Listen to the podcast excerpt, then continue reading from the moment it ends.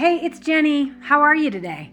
I really hope you're doing well. This is our new and improved podcast. We shorten the Channel Mom radio show for you. So it's shorter and sweeter, and you can just get this podcast in more bite sized pieces. Remember, we are Channel Mom, the channel made for moms. This is all about you. Today's show is about technology and how to control the technology in our kids' lives to prevent those digital side effects. Man, I think we all need this as parents. I really hope it's a blessing to you. So here you go, the show. I've got a question for you. Are you concerned about all the technology and what it's doing to your kids. Do you think that your kids spend way too much time on their smartphones or their video games or their social media? I am right there with you if you feel that way. Studies show that it can harm uh, the mental health of children, lead to depression, suicidal thoughts, inhibit their physical activity, cause sleep loss, desensitize them to violence, all kinds of stuff. So we've got our counselor for moms on the show today to help you with tips. It's uh, you just need to hear this. You need to know how to set it straight for the sake of your kids' future. Jamie has seven kids kids. I've got two. Um, so yeah, she's got more technology in her house than I do in mine. So here's my heart, and then I want you to launch into your tips and what we're dealing with. I watch my daughter on her phone, even though we're, you know we're a family that's got rules, but she's on her phone way too much. She lies down, and, and it's three. It could be three hours later, and she's still on her phone. I think, get up, come on. And and now she's an athlete; she does athletic stuff. But when she's on her phone, she can go five hours lying on the ground looking at her phone. It's ridiculous. And and they have discovered that it's a little more harmful to girls than boys. It reduces their physical activity, their sleep, uh, the bullying thing because they compare and they compete and they're hard on each other, and and all the things I said in the intro. They're more likely to be depressed, more likely to be suicidal, more likely to look at porn, more likely to have um, violent tendencies. Just a ton of stuff mm-hmm. that our technology does to us. Right. So I look at my precious 16 year old and I think I want to save her little brain and her little heart.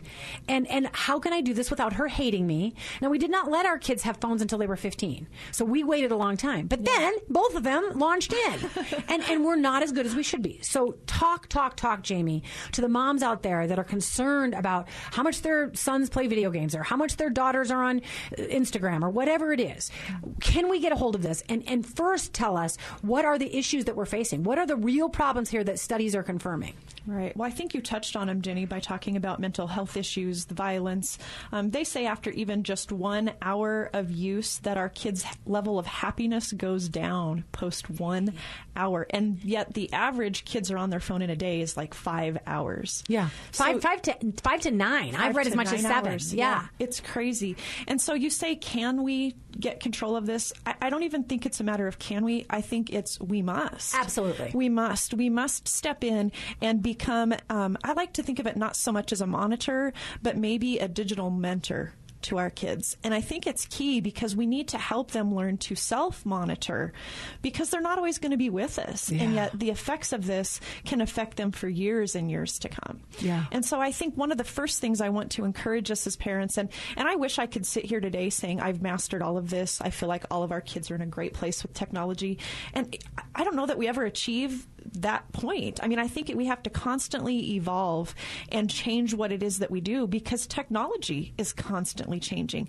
You know, Jenny, our oldest is 23 and our youngest is four. So we have seen and experienced a lot of these technology changes on our family. Yeah. You know, when our oldest came through, kids were just starting to get those phones in high school. And so if a kid didn't have a phone, it was really not that big a deal yet. Mm. You know, now they're talking about kids in elementary school already carrying phones phones. I see babies in checkout looking at mom's phone to entertain themselves. Right. Like little one and a half year olds. Who doesn't have technology yeah. now, right? Yeah, yeah. and so I think it has caused us to, to think, okay, how can we set these boundaries or these guidelines for our family early on as our kids are exposed to technology? And how can we help those boundaries grow with these technology changes? I have a question for you. Am I being too alarming?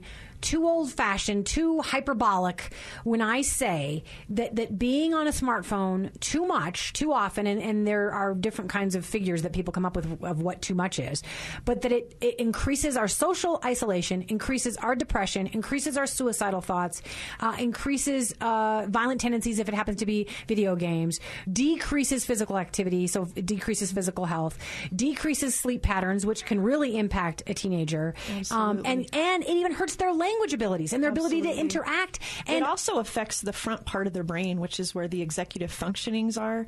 That is where we remember things, where we initiate doing things, the motivation, the seeing tasks through, um, remembering, you know, where I left something and where I go back to get it, planning a long step process of a, maybe an assignment at school and getting it done in certain stages or steps. You know, these are important skills our kids need, and yet For working. phone use, right, or to keep a job. Yeah, like, how are they gonna So, be in a job I- someday? I don't think that you, um, you know, are being hyperbolic or, or being fearful. I think these are realistic things that we have to tackle. And I would encourage parents to, you know, start young and start those conversations so that our kids know this is based in my care for you. And so I think, you know, we want to lead with that understanding and the empathy of saying, I understand this feels important to you. Why is it important to you? And when we can understand why it's important to them, then I think we can follow that up with, these are my concerns. Wow. So you start the conversation with acknowledging why they like it so much or why they think they like it so much, Or even why though it they- depresses or them. Or why they need it. Because truly, kids think they need, Need it. it. It's not that they want it; they need it. Well, they'll use, I don't know if this is the latest verb, they'll use the verb that I feel disconnected. Or they'll talk I about. must have it. This- Yeah, my I need to be connected. life. It's my life, mom. Yeah. I mean, if one of ours, um, you know, has to take a technology break because of attitude issues or responsibility issues, they will say, "Man, I just, I don't even feel like myself." That's sad. That they're we should be able to be Yeah. whether or not we have a device in our hand. And so, you know, I think it's important that you know we don't want it to be a source of contention between our kids. We don't want it to be something that we exasperate them with because that breaks the relationship. And I think that's what we need to lead with in this conversation of technology is that in our home, in our family, relationship is priority. Okay, so I want mamas to get ready. You're about to give tips. It really is time to get out a pen and paper if you want to have this conversation.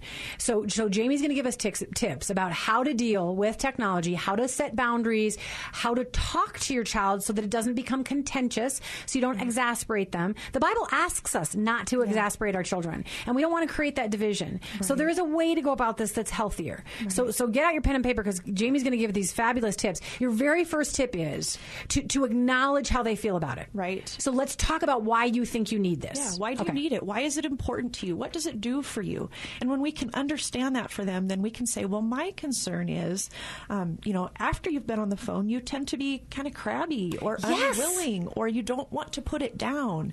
You know, those might be some very realistic things that we notice, but we're not going to say things like, you know, you never, you never put your phone down, or you always tune into your phone over me. We're going to avoid the always and nevers, and Good we're going to, yeah. we're going to really try to approach it with my concern is, or I'm concerned that. And then we state what those things are. You know, I'm concerned that after you see things on social media, you tend to feel less satisfied with yourself or your life, or that you tend to compare more.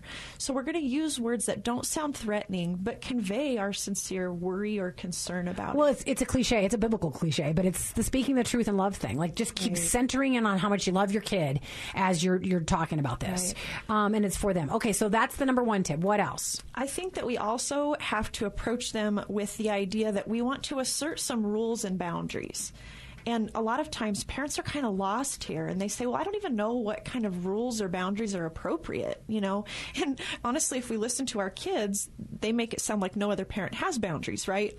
Yeah, absolutely. So, yeah. you, so you start feeling like maybe you're a little uncool, or maybe you're a little out of it, or maybe you're unfair, and so it's easy. or maybe you're overreacting. Yes, like I so have felt that way. Start feeling less confident in your approach, but I think we need to face this with some confidence and assert ourselves a bit. And again, we've led with the empathy and understanding. We've told our concern, and now we're going to assert some boundaries. And I think this can be a family process. It's important that they engage or invited to be a part of that conversation. Yeah, you know, what do you think are some good guidelines in using the phone? You know, in our house, um, technology is not an alone thing, it's a together thing. And what I mean by that are two very specific things. Number one, technology doesn't happen in your bedroom with doors closed or Mm-hmm. in rooms by yourself.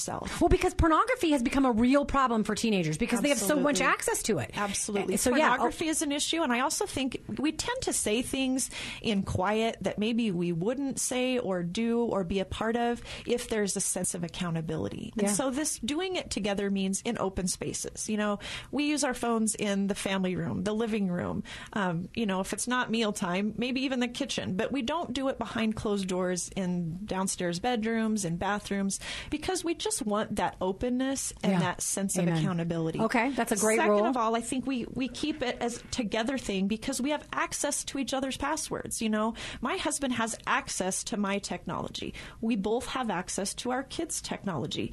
You know, there's that sense of accountability. There's that sense of, you know what, what I do will be found out. Could be found Yeah, out. yeah. And I want to hold myself to a level of integrity. And we don't get caught up in impulsive things so easily if we know we're going to have to be held responsible Th- th- later. It's interesting you should say that, and, and this is. I hope this doesn't offend anybody.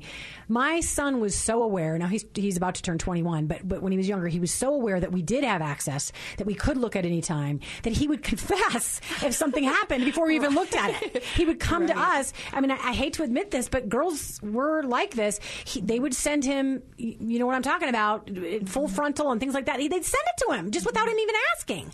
And so he would come to me and say, "Mom, a girl sent me this. I deleted it. Did it?" And and yes, and so but because he knew that we could access it, he would confess it before the fact. Right. And I hope people aren't horrified by my family at this point, but it's Jenny, the truth. it's out there. Yeah. I mean, kids are being propositioned to send photos. Other kids are sending them photos. You know, we're putting our head in the sand if we don't want to admit that that's already happening. Absolutely. And so we we have to be wise to it. okay, so we know their passwords. What else? You bet. I think that it's also important that we um, use times. You know, our kids have to charge their phones in a very common area of our house. So we use our kitchen counter as the place where all devices get charged. So at night, we have a known bedtime or a time that they use them again in the morning, the wake time. And in that time, those phones or devices, be them iPods, iPhones, whatever else it might be, Androids, whatever we have to Yeah, include. yeah, yeah. But all technology is charged there on the kitchen counter, Oh, not wait. in bedrooms. Yeah, because it is inhibiting their sleep. Absolutely. And they say it's not even good for our brains to charge electronics in our sleeping environment. So Yeah. even if, you know, if you explain that to your child, it's not that I don't trust you that you're going to play it in the night. It's not healthy for your brain No. to charge it in the room where No, you to sleep. have that going through the airwaves. So it Yeah. takes away the temptation. It takes away the fact that, oh my goodness, there's alerts going off or notifications going off or, oh no, the whole basketball team is sending messages and I need to know what to wear tomorrow.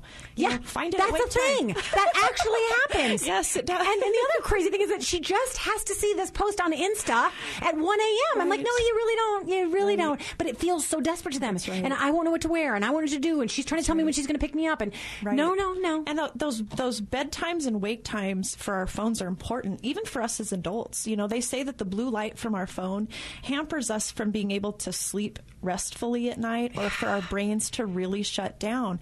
And so they say for the last one to two hours before a kid goes to bed, even adults, that we shouldn't be on our iPhones or other No, screens. that, no. That we really need that. And you know, uh, Jenny, we have a little one that has ADHD, and these brains are especially susceptible to how addictive these devices can become. You know, all of our brains are susceptible to that. And I think even if you and I would admit it, there's a portion of technology that can even be addictive to us. Yeah. I mean, when I'm driving down the road, I have to fight the temptation to not, you know, check the phone or, oh, maybe I could just check this real fast. Yeah. But it's like this feeling that you should be able to do more than one thing at a time, and our phone makes that easy to multitask. When we have divided brains because of it, we've got a problems with attention. And I want parents to hear this. My husband and I were talking about it today because because he's an administrator at the school level, because he's been through a school shooting, he has looked at the impact of technology and video games on, on all of those things, on students, on how it's increased school shootings and things like that. So I want parents to hear what it actually does to the brain. And in talking about it with my husband today, he said the studies show that it has the same impact on your brain as a drug. Mm-hmm. They can compare it and they can see it go to the same portion, part of the brain that cocaine goes to. It impacts it in much the same way. And they've compared it to drugs and said it's, it, it impacts the child brain the same way a drug does. It's, addictive. It's the release of dopamine. Yeah. In fact, it's interesting, Jenny. They say that our brains function differently just when our phone is near us because it keeps a ah. portion of our brain on. That if our phone is not in our presence, they can see the brain relax and not be on in a very ah. different different way. I mean, it's just interesting the things that they come up with. So, a couple other pointers before we have to go. We say at our house, no devices at mealtime or at family time. So if we're having our family time at night, no one comes with their phone. If we're sitting at a table, nobody comes with their phone. In fact, we even like to, to say when we're eating out, you know, everybody put your your phone in the middle of the table or away in a pocket, but we don't have them out. And I had We sometimes laugh. make people leave them in the car. We won't That's even bring into the too. restaurant. Yeah. I had to laugh because one of our teenagers went on an outing with their sports team. And I found out later via a coach that he had made all of his friends put their phone in the middle of the table. Good for him. During the team meal. Good for and him. whoever took their phone out owed, owed the rest of the team something. I don't Yeah. even remember what, what, it- what they owed them, push ups or something. But basically, put your phone in the middle of the table, dudes, and don't move it. Yeah. Yeah. so, I, you know, we can teach them good habits that they will use when they're not with us. How about reminders? Because I sometimes see that my daughter and I laugh and we're hysterical and we dance when we're not using our phones. How about just reminding them, like, hey, see what a great time we had when we weren't on our devices? Right. You know? I think that is important. And I know, Jenny, sometimes I'm even convicted of this as a mom. I need to set my phone down. Amen. You know, I, I, I was so embarrassed yesterday. Of course, things like this always happen right before you speak on the topic. So, of course, yesterday I'm watching my little one play in the middle of the floor. And in my mind, I'm thinking, oh, you know, I'm going to sit down here on the floor and, and do my email on my phone so I could be near him while he plays. So I'm sitting there watching him set up his Cowboys and Indians, and he's playing away like crazy. And I said, Oh, Bennett, I just love to watch you play. And as sweet as ever, he turns around and he says, And mommy, I just love to watch you on your phone. and I was like, busted. Yeah. You know, here is a moment that I could have really been present, and I just needed to take the time to set the emails aside Did he for know? a few minutes. Did he know how to be sarcastic? Because that almost sounds sarcastic. No, Okay, he here's was my being really so sweet, and I said, "Oh, honey, I'm glad you appreciate it. You know, I was trying to do work close to you, but how about if I set it down for a few minutes Yeah. and let's have our battle?" Oh, I am so glad we didn't have the. I'm being honest. I don't know how distracted I would have been when my kids were little. If they weren't around when my kids were little. So I think we as parents have to be cognizant that we have to model what Yeah. taking those breaks look like. You Yeah. know, do we take time out in a week where maybe we have, you know, a couple hours on an evening where we say no phones? Do we have a day in the week that we just say no phones? We have to have that time that we set it aside and we focus on nothing else. Amen, girl. And I think just constantly reminding ourselves to be present. When we feel that tap on our shoulder, when we feel the tap on our leg, man, set the phone down. Don't just look over it, but set it down and be present. Yeah, yeah. But Parents have to do it, and I, and I, as I said, I'm grateful that the phone, the smartphone, wasn't around when my babies were babies because I think I would have been too distracted. I'm so I'm glad. Okay, two quick things. I want uh, you to tell folks how to find you and these tips because they're going to be on your website, right, and on your blog. And then also, is there a way to keep these rules in place without nagging? a contract, Jenny. That's the freebie for this blog post. I have a cell phone or screen contract, and I have these some of these points that we've talked about, as well as a few others that you can go through and talk about as a family, as well as a place on here where the child helps come up with what are the consequences if I don't. and Oh, I studies show that teenagers, especially if they impose a consequence on themselves, it's typically more strong than if you had imposed one. Wow. And so, So can I have that contract great- that you brought to the studio? Absolutely. and so if you go to parentingwithpersonality.com, the blog, the, well, the blog will be on. Um, tech use and it will have freebies in there one of which is this contract as well as a resource that helps you stage different things that your child might be ready for. And what i mean by that is say when they first get their phone maybe they have um, different things they're ready for like texting only family. After that we may move to texting friends. When are they ready for social media? When can they have access to different apps? You know i think those things need to come in stages, Stages. and i think as they build our trust we reward them with more privileges and Okay. more freedom and so that freebie is going to be on there as well kind of a sample of how we've done those stages in our family Okay, they can get the contract, they get th those freebie tips of stages at parentingwithpersonality.com, parentingwithpersonality.com. Yes.